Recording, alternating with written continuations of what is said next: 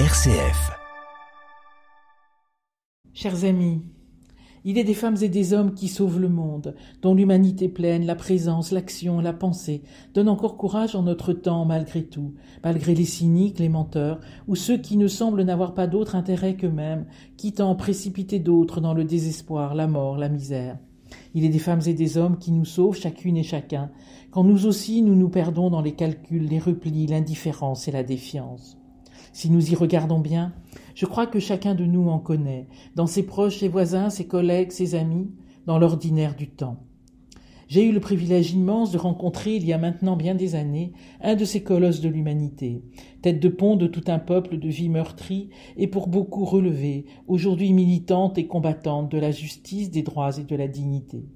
Cet homme est désormais bien connu, et j'en ai parlé ici dans cette chronique, le docteur Denis Mukwege, prix Nobel de la paix, gynécologue à la clinique Panzi de Bukavu, dans le sud Kivu de la République démocratique du Congo. Inlassable combattant, pour sauver et restaurer le corps mutilé des femmes et des enfants. Le corps, mais aussi l'âme, dans une approche toujours globale de la personne. Depuis l'ouverture de Panzi, plus de 55 000 femmes et enfants y ont été soignés.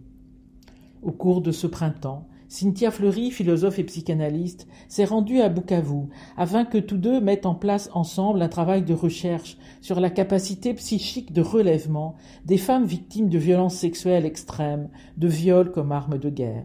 Ils ont ainsi créé une chaire de philosophie afin d'étayer la compréhension de ce qui vient aider ces femmes, et particulièrement le chant, les danses, l'art. Car dire les mots, raconter le trauma, est bien souvent impossible pour elle et pour longtemps. Avec ces recherches, c'est bien de transformer la vulnérabilité en compétence dont il s'agit, s'appuyant sur le savoir expérientiel, forgé au cours de ce que ces femmes ont subi de déflagration, mais aussi à travers les parcours de soins. C'est aussi tous les soignants qui font face à ces traumatismes d'au-delà du pensable qu'il s'agit de soutenir et d'accompagner, afin qu'ils puissent continuer leur engagement dire alors toute mon admiration, ma gratitude immense à toutes celles et ceux qui, de par le monde, mettent leur excellence autant que leur humanité et leur courage au service de toutes ces vies meurtries ou abandonnées. Ils sont notre socle pour, à nos mesures, ne rien céder à la lassitude, à la violence, au mépris. Durant l'été, gardons le cœur éveillé, je suis sûr que nous allons croiser de ces colosses de l'ordinaire